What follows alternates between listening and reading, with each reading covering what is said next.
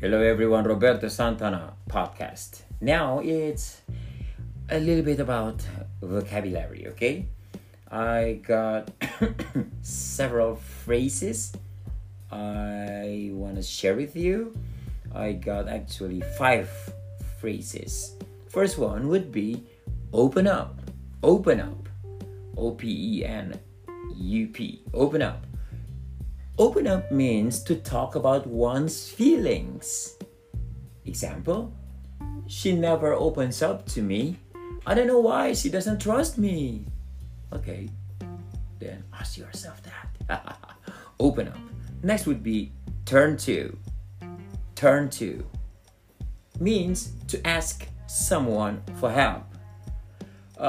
Example, he turns to his granddaughters when he needs help with the computer. That's understandable, right? I mean, young people, they are very likely good at technology. So yeah, that's turn to. Next would be talk over. Talk over. Talk over means to discuss a problem before making a decision. To discuss a problem before making a decision. So, example, I think you should try to talk things over with your wife. Oh, that's important. Next one. Hold on. Hold on. Hold on simply means to wait. To wait. Example, she'll be back in a moment, so please hold on a little bit longer. Easy, right?